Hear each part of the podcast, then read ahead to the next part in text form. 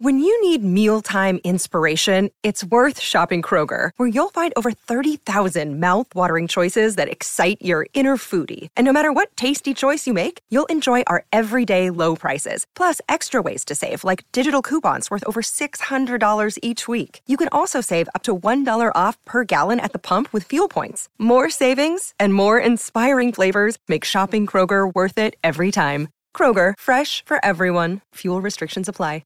Another day is here, and you're ready for it. What to wear? Check. Breakfast, lunch, and dinner? Check. Planning for what's next and how to save for it? That's where Bank of America can help.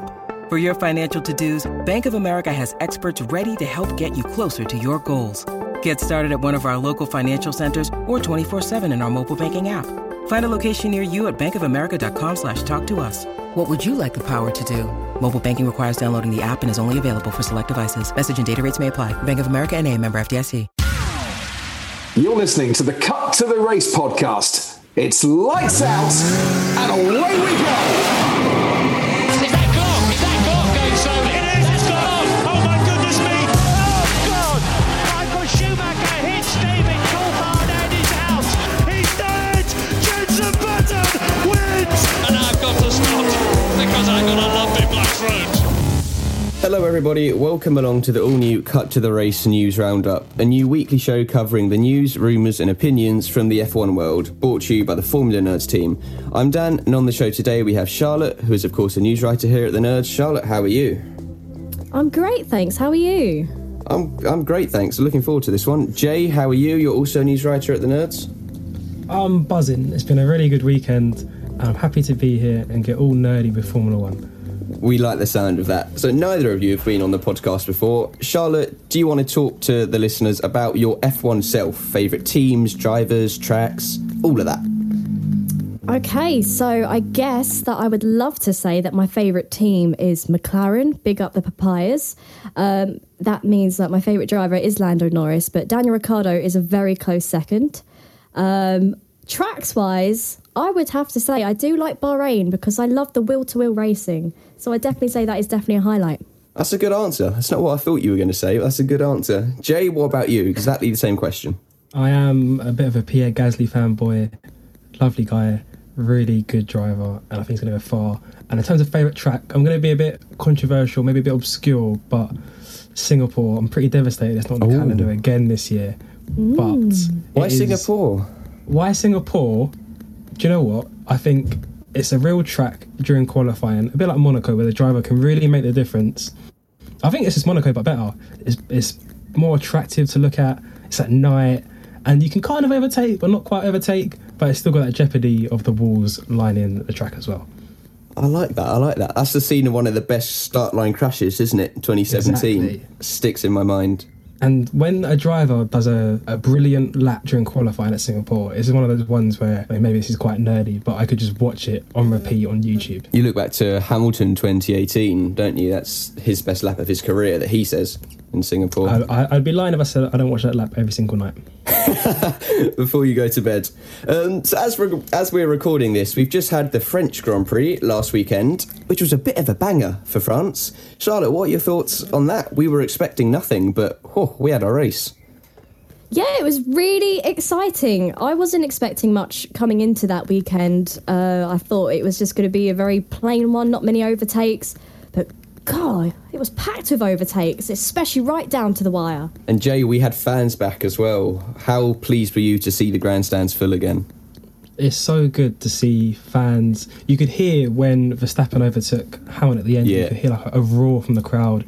I think it just adds another dimension. It adds more excitement, and it was really good to be to see them back. Yeah, another thing with France, it's been a bit of a controversial opinion, but I don't think it's that bad of a track. I think it gets a lot of unwarranted hate. So there's been what three races there now, one one good one, one really good one on Sunday, and two bad ones. I mean, two to one in the modern era, I don't think it's a bad ratio. I'm sure if you looked at Spa, if you looked at Monza, just at maybe Silverstone as well, they that ratio is probably kind of similar between sort of eh, meh races and exciting races. So don't rule out Paul Ricard just yet. Is that just because you're French and you support Pierre? You're not French, sorry. I meant to say Gasly's French. uh, no, I mean, to be fair, I wouldn't mind going back to Magny Corps and my favourite track is weirdly Singapore. But don't rule it out just yet, you know, especially next year, new cars, closer following, more wheel-to-wheel racing. It's not a bad circuit, it's just those dazzling runoff areas, but you can't have it all your own way. Yeah, they are a bit annoying. They are a bit annoying. Now, on the Sunday podcast following the French Grand Prix, I spoke a bit about our chat with Mario Izzola that Charlotte, me and you were at, speaking to him about all things tyres to do with Pirelli F one. Do you want to just clarify further what he said in case anyone didn't listen on Sunday? Yeah, so basically Dan and I spoke to him after the race. It was a great opportunity to speak about the French Grand Prix, the changes that they have made and looking on to Austria in the future.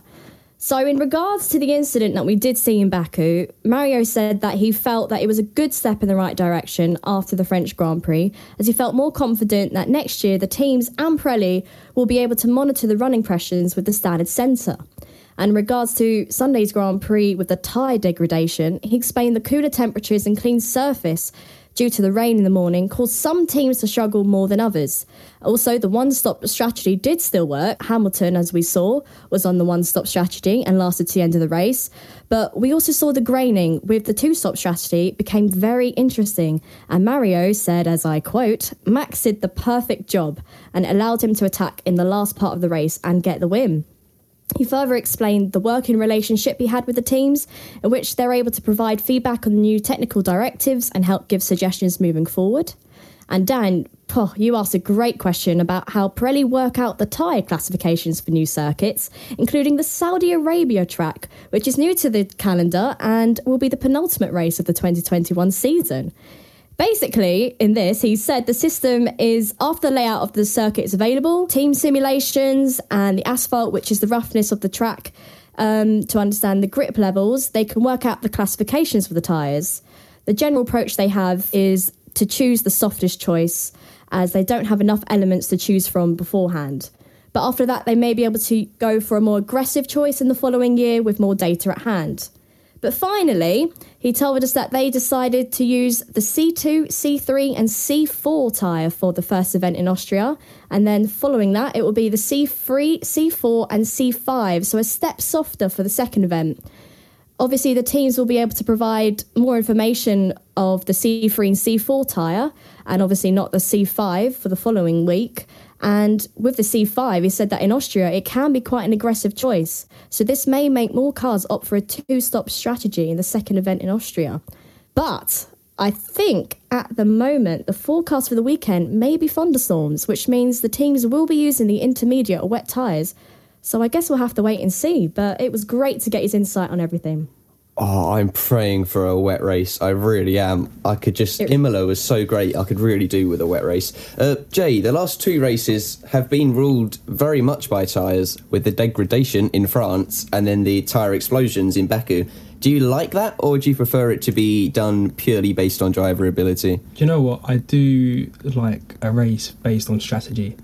I mean, don't, don't get me wrong, I would absolutely love if Verstappen and Hamilton came to the pit same lap and they just had a slugfest, lap after lap, trying to get past each other. But that element of strategy, especially at tracks where maybe it's harder to overtake, like Barcelona, like Paul Ricard, it just adds another element to it, and then you never quite know whether the hunter's going to catch their prey. So uh, I am quite a big fan of it, and with what Charlotte was saying just then, I'm quite happy that Pirelli have changed the uh, their tyres between Styria and Austria. I think last year, when we had the doubleheader both at the same track, in Austria, they kept the tyre compounds the same for both weeks, and I think the second weekend was nowhere near as good as the first weekend. I mean, the first weekend was just utterly bonkers, and it would have been impossible to follow. But having that change, I mean, it throws a new dimension into the works. I mean, it, it probably won't even matter if it completely pours a rain all weekend, but I'm excited to see how that pans out, and I wouldn't mind another sort of similar race to Barcelona or to Paul Ricard. I mean, if we've got another, what, fifteen of them for the rest of the season, I'm sure as F one fans we'd all be happy. Yeah, you, you can't complain with what we've had so far. We've had seven races, and each one of them, arguably with the exception of Monaco, has been absolutely incredible. Charlotte, can you pick a favourite so far, or is that just an impossible question? Ooh, that is a hard one, you know. That is a really hard one. I would have to say maybe Imola. A lot was happening, and especially with that one compared to last year. I remember twenty twenty, I thought, oh no, it's not going to be that exciting. But with the wet conditions especially, it absolutely added a completely another dimension. Obviously, this is going to be a tough one, Dan. Sorry to bring it up, but Bottas and Russell's crash. Yeah. That was uh, very interesting. Um, Out of interest, who do you place blame on for that? Right. Um, uh, for the I, listeners, I think, I'm praying right now. I'm literally praying. This kind of pains me to say it, but I do think that it was Russell ever... ever more slightly, yes. A little bit more, but uh, yeah, I think I'd yeah. agree Charlotte. It, uh, it is, it is sort of six to one and half a dozen of the other, but yeah, ma- maybe fifty-one forty-nine in favour of Russell. Talking of Bottas, that segues nicely into the next news item. So Toto Wolff has said in the media that he's very pleased that Bottas voiced his frustrations on the team radio. After France, he obviously wanted to do a two-stop strategy and got shafted and did a one-stop strategy. Do you think Toto's actually pleased, or do you think this is just good media? Jay, what do you think? I'm glad that Bottas done it, and I think... Do I think Do I think Toto's glad? Probably not. I think the, the benefit of having Bottas there is, is clear. Bottas is a very, very good driver. He's proved it, especially when he was at Williams and he was beating the likes of Felipe Massa. He's a very capable man. He's won, what, nine Grand Prix, loads of poles, and on his day, he can push Lewis Hamilton. But he's he's there to do a job, I think. He's there to come second, and especially in a season like this where Red Bull are so close to Mercedes.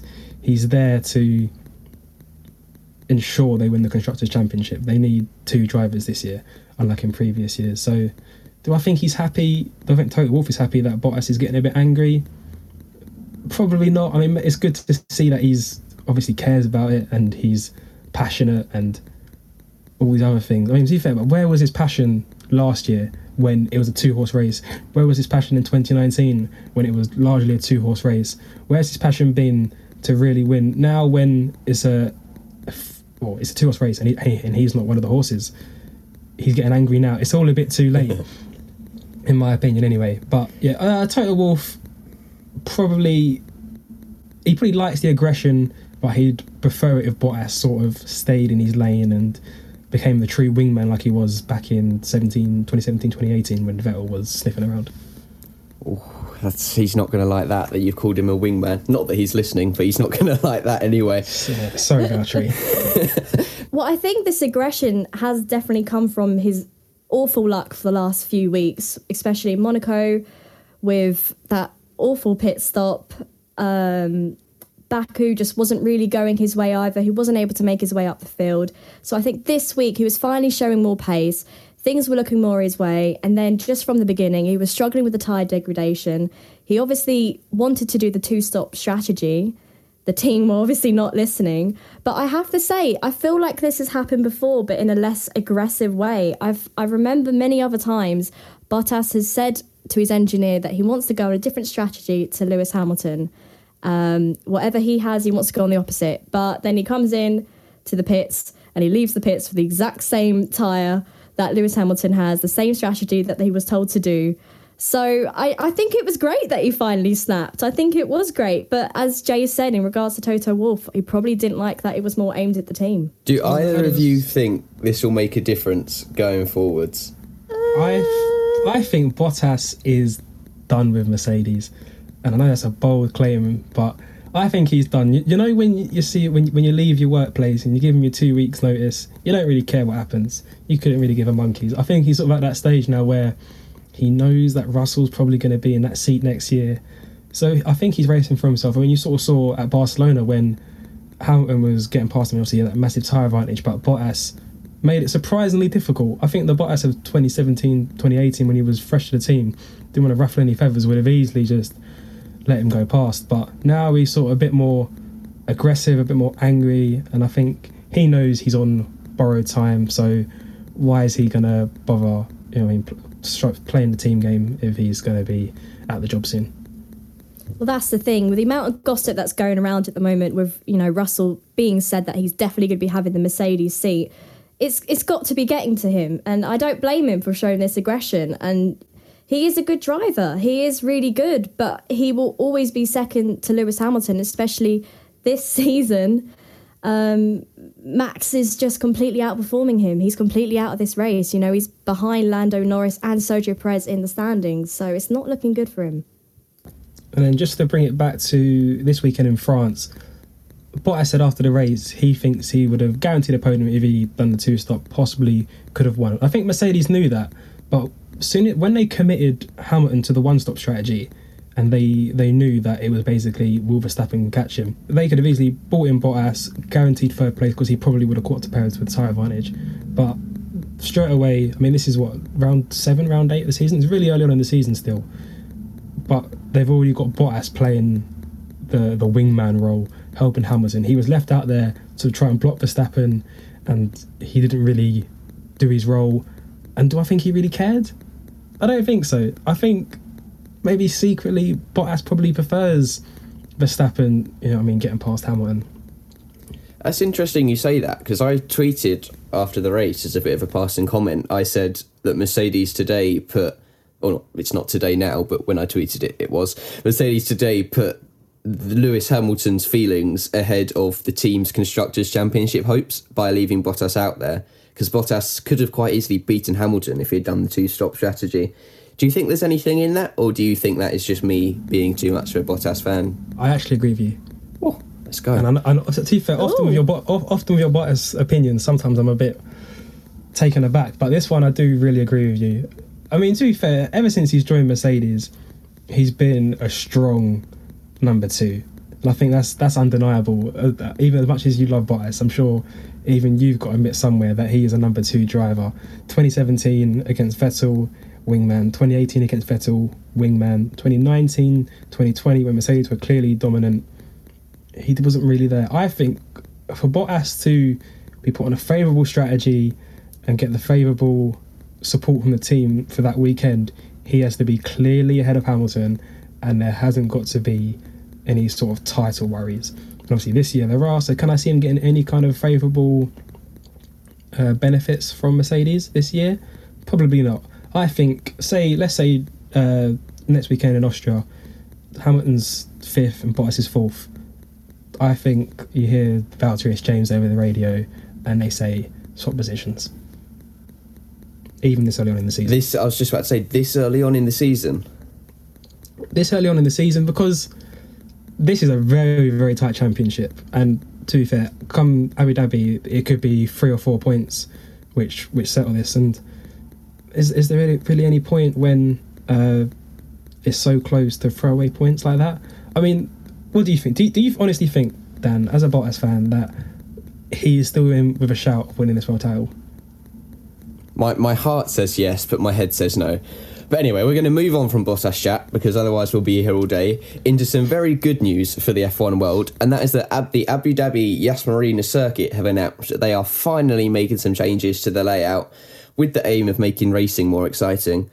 Thank goodness. I think I speak for everyone when I say thank goodness, but thank goodness. That infamous chicane's being taken out. That's been... being taken out in favour of adding in a hairpin, and turns eleven, twelve, thirteen and fourteen have been taken out and made way for one banked left-hander. The circuit have obviously released a statement when they released this news saying, "We've been listening to our spectators, the fans, the drivers, F one and the F I A, and we've been working on making some changes, exciting changes, this year to the layout of the track. We will be undergoing some modifications to the track over the summer in time for this year's edition of the Abu Dhabi Grand Prix. The objective ultimately is to create more opportunities for close wheel-to-wheel racing." How pleased are you to see this, Charlotte? I mean, everyone's thrilled, surely. It can't get any worse there. Oh, one hundred percent. Last year's race was boring. Just outright, it was pretty shocking. Nothing really happened. I think the only things that I can properly remember was Daniel Ricciardo went for a long, longer stint on a hard tyre, so he got ahead of a few people through the overcut. And I think Stroll had a few issues, so he dropped down the field. But other than that, wherever people qualified, they stayed. And I just want to see more wheel-to-wheel action, especially in the season finale. You know, the fireworks are going off. I want to see fireworks on track. The fact that you actually remembered all of that, Charlotte, is impressive. I honestly, all I remember was it was Verstappen won, I think Bottas came second, Hamilton came third, and the rest of it is just a blur of colours. Actually, and Norris came fifth. Albon came fourth. I remember that. But in a time of in an era of dominance, like there's been recently, where Hamilton just wins, wins, wins, Abu Dhabi is the perfect finale. And for it to go to that next level where it's perfect finale for when it's a championship decider, it needs to have better racing. And will these changes make better racing? Hopefully. I mean, that chicane in the uh, in the first sector that they've got rid of should hopefully allow more overtaking down the first long straight. It's it's good to see that they've actually, they're trying new things, they're tinkering with it, and hopefully come December it will provide a good race. The thing that makes me laugh about Abu Dhabi is obviously normally circuits you have to kind of build around what's already there, whereas Herman Tilke designed this circuit. He was given just a massive desert, basically, and he created the shambles that we have. He could have created any brilliant racetrack. He's done some brilliant racetracks. You know, he designed Kota. That's one of his one of his best, I'd say.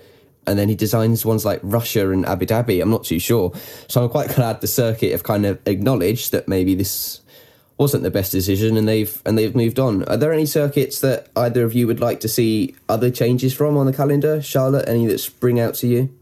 Um, I'm not quite sure right now. I guess I I don't want Monaco to change, but I guess obviously there's there's no overtaking opportunities. So I don't know what you could change, but if there was like a, a possibility to have a longer straight or something where there's more overtaking opportunities, I think that would make a more exciting Grand Prix. But off the top of my head, no, I'm not really Or just sure. Any straight in Monaco would be good, not even the pit straight straight, it's a bend. Yeah, that's very true, actually. You got a good point there. I think the thing with Monaco is it's built around existing infrastructure, houses, restaurants, shops, all that kind of stuff. So there's not much you can do. And the same with, with Sochi, it's built around Olympic Park. I think the reason people get so angry with Tilke for Abu Dhabi is, like you said before, Dan, it is literally just a desert. And he could have built anything there, but it feels like rather than the infrastructure being built around the track, the track is built around the infrastructure. That's why people get so angry. So, yeah, Abu Dhabi I'd like to see changed. I wouldn't mind seeing different layouts every year with circuits, and this is sort of like a maybe an unpopular opinion, but France has got what one hundred fifty layouts. Maybe each year switch up a little bit. Silverstone, I wouldn't mind seeing them. Maybe one year they go back to the old throwback track. They start on the old pit straight and then they go left at Abbey rather than right up through the loop section. I'm sure there's many iterations of circuits out there. But just to keep it fresh, you know, so, you know, like especially tracks like Silverstone, where we, we, we go to every single year, the teams have so much data there. I mean, all the, most of the teams are based in England anyway, so they know the second at the back of their hands. If you just throw in, you know what I mean, a, a different configuration maybe every couple of years, it just keeps things fresh and spicy. So I wouldn't mind seeing that as like a new sort of thing Liberty introduce. Fair enough, I like the sound of some of that. I'm not sure I personally would like Silverstone changed, but I'm quite traditional with that sort of thing. Not even the old layout? Oh, I don't know. I don't know. I'm not I'm not convinced by it. You're probably too young to remember the old layout, Dan, anyway. Yeah, probably, probably. But anyway, moving on from the news, we've got some silly season talk, which there's not a whole lot to talk about this week. Hopefully we'll have more as the week progresses. We do have the news that Ocon has signed a three-year contract extension with Alpine. Jay, as a Gasly fan, does that worry you slightly? Because Gasly was very heavily linked to Alpine, and this has almost shut that door from him, with Fernando also being confirmed for the team next year.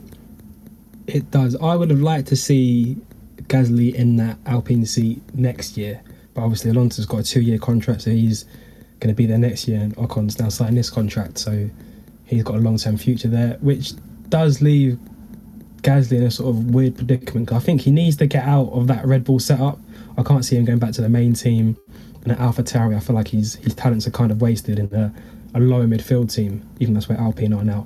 So for Gasly, it's annoying as a Gasly fan. Do you think Ocon deserves this, Charlotte? So he's, he's been slightly underwhelming so far in the season. He's behind Alonso in the championship, who's had two years out of F one. Do you think he deserves his contract this early in the season? Well, this is the thing, is that I'd say since last year, he felt very forgettable, which is something that really did upset me, because I was Harsh, really looking forward to him. Yeah, I mean, I was looking forward to him coming back to Formula One. Um, you know, he did a great stint in Racing Point, and obviously then he lost his seat for uh, twenty nineteen and came back to Renault last year. But he was constantly getting outperformed by Ricciardo for most of the season. He then had that amazing podium in, for the Sakir Grand Prix, but I just hope that now this could give him the possibility of having more confidence now. I can get his head down and actually start scoring a lot stronger points, because Alpine so far this season just haven't really got up there yet. Do you think they can? Do you think they'll improve? Well, I remember with the Renault last year, they were really good on straight line speed. So I think they did really well in Monza, I would like to say, and Spa. I'm saying names and I'm not one hundred percent confident, but I'm going to say them anyways. Um, We're nodding along. We're nodding along. It's good. Okay, it's good. That's great. So, yeah, obviously we haven't gone to those circuits as of yet. So maybe, um, you know, they'll be able to be a bit more competitive at those circuits. So, yeah, I just I just want Ocon to do well. He seems so nice. This is a question I was going to pose to both of you. Do you think that, so twenty twenty-three, when, uh, when Alonso's contract runs out, and I, I, I don't know, I, I personally can't see him sticking around. He'll be, what, forty-two then?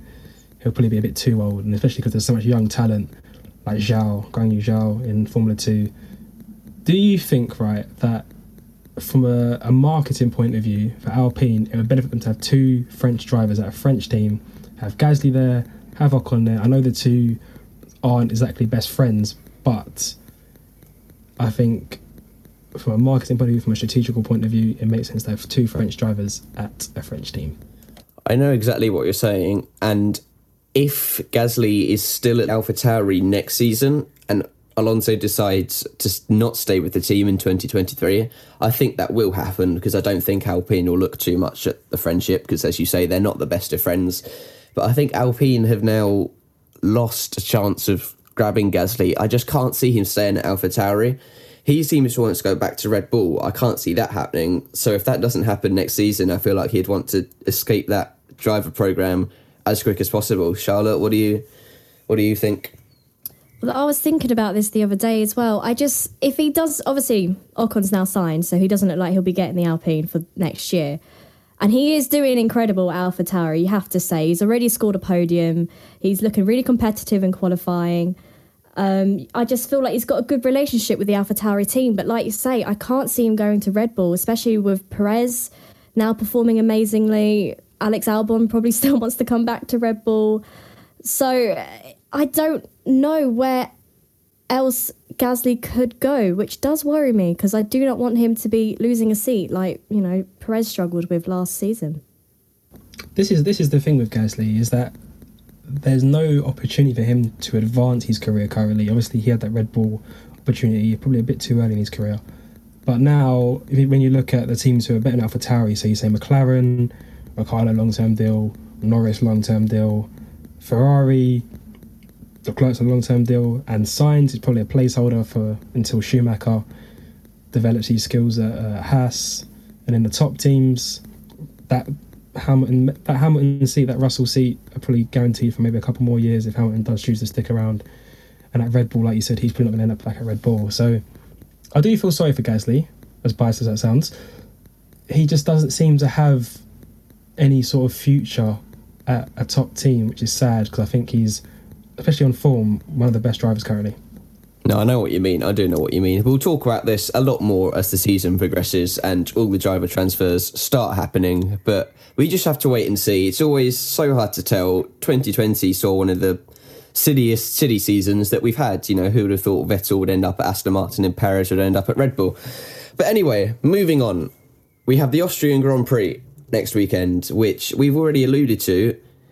Was a very good race last year, at least for Austria one. Charlotte, you looking forward to Austria this year? Oh, yeah. Really excited. Opening race of the season last year was insane. It was mental. There was nine retirements. Nine. Latifi was one point away from, one grid place away even, from uh, getting a point. But he was technically last, but still, he was eleventh. that, that, uh... That Austrian race brings back good memories for you as a fan of a certain Mister Lando Norris. Oh, I mean, who could forget his maiden podium, you know? It was such a crazy race. He already started from P three after Hamilton's penalty. Then he lost a few grid positions against the Red Bull Mercedes. And then Albon tangled with Hamilton, doing a repeat of Brazil. And then he, he had, Hamilton got that penalty, and then Norris got in five seconds within Hamilton and he got his P three. It was oh, just so exciting. It was so exciting. I can hear the excitement in your voice now.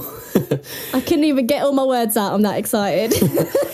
Jay, what do you think everyone needs to look out for at Austria this weekend? I think what they need to look out for is Red Bull again being not dominant, but certainly being on pace with Mercedes. When you look last year, uh, both Austria races, Mercedes walked them in a sense. I mean, I know Red Bull struggled at the first one, but the second one, Hamilton, was completely in the distance. Do you know, if you said to me after Baku, and you said Red Bull will be on pace with Merck at Paul Ricard and Austria, I probably would have laughed. Because when you especially looked, when you looked at the early part of the season, then you looked at sort of similar tracks, uh, Spain, Portugal, Mercedes were c- convincing winners. But after seeing how good Red Bull were on Sunday, I think they go into this doubleheader in Austria as slight favourites again. That's interesting you say that, because last Sunday on the podcast I said that I think Mercedes are going to win it, and we all had different views. So I think that just shows this season it's just impossible to call. Charlotte, who do you think's favourite going into it? Well, it is, it's like you said, it's really hard to say, because last year, you know, your man Bottas won on the first one, then Hamilton won the second. Yes! But with the way this season's going and Max's pace, they just look unstoppable. And now Perez is on par with the Red Bull. I really do think Mercedes should watch their backs, but I kind of want Mercedes to win, to keep, you know, this championship battle going, to close that gap again, to just make it more exciting for the following races. Is, isn't it crazy that you would have never thought at the start of the season you would have said, I really want Mercedes to win to keep the championship battle alive? Literally. Who would have ever thought you would have said that? I was just I thinking that. That is insane. That is don't insane. Rule out, don't rule out Lando Norris this weekend either. Very uh, he's, true. He's proved himself very capable at Austria and in the wet. And this weekend, we're at Austria and it's wet. So don't rule out Norris for maybe a surprise result. He's the only driver to score points in every race this season, and he's also the only driver to move forwards from his qualifying position by the end of the race on Sunday. So he's definitely a dark horse. All will be revealed after the race next weekend. For now, we can just make predictions. Make sure you're always looking at Formula Nerd social media as we bring reports from every single session. Right, the final thing we're going to talk about today is the press conference pairings, looking ahead to this weekend's Austrian Grand... or Spielberg Grand Prix is this weekend, I believe, isn't it? Not Austrian. I think Austria's number two, Spielberg's number one. Yeah, the Styrian Grand Prix this weekend. Styrian Grand Prix. I was close, I was close. So I suppose the standout press conference pairing is that father-son pairing, well, it's not, but it seems that way, of Seb and Mick. Jay, you looking forward to Seb and Mick together in the press conference? Joe, it's very wholesome, isn't it, seeing it is, Vettel it is. and Schumacher sort of... Vettel's kind of taking him under his wing, and I think maybe Vettel feels like he's repaying the favour for when, obviously, Mick's father Michael was in Formula One and Vettel was making his name. He sort of done the same for him. Do you always remember, I think it was uh, twenty twelve in Brazil, and Schumacher just let him pass easily, and now maybe he's just repaying him for that. So it's very wholesome. I do really like them. At the end of the race, they're sort of hugging and chatting, and it's really good for Schumacher to have such an experienced head as a companion in the paddock. So just to run you through the other pairings quickly, you've got Yuki Tsunoda with Lance Stroll, Kimi Raikkonen with Carlos Sainz, Pierre Gasly with Valtteri Bottas, Esteban Ocon with Lando Norris, Giovinazzi with Alonso, Hamilton with Latifi, Mazepin with Russell, Leclerc with Ricciardo, and Verstappen versus Perez. But I feel the real spice comes in the team principal press conference. Charlotte, we've got Toto Wolff and Christian Horner together. What do you make of that? They're not exactly best friends. Yeah, they've had quite a few words to say to each other at the moment this season, haven't they? I guess uh, we'll see what they say, especially after the French Grand Prix. I'm sure Horner will be hyping up his two-stop strategy compared to a Mercedes one-stop. And, uh, yeah, we'll see what happens. One-word answer from both of you. Who do you think is going to win? Charlotte? The driver? Yeah. Oh. oh. I'm going to say Hamilton. Can I say more? Was one word? No, just, just one word. Just Hamilton. Hamilton. Hamilton. Verstappen. Oh, well, I'm going to say Ooh. Bottas, obviously. So that's that decided. That is all we've got time for today. So thank you very much for listening to the show. If you enjoyed it, please do give it a five stars on iTunes. It helps us out massively. And make sure you go to w w w dot formula nerds dot com, where we have all our articles with all our news with the team of writers, three of which are here. We have four more that are also equally as brilliant that aren't on this weekend but will be on future weeks. Charlotte, thank you very much. Thank you. Jay, thanks for coming. We will see you on Sunday for the Styrian Grand Prix race review. Thank you.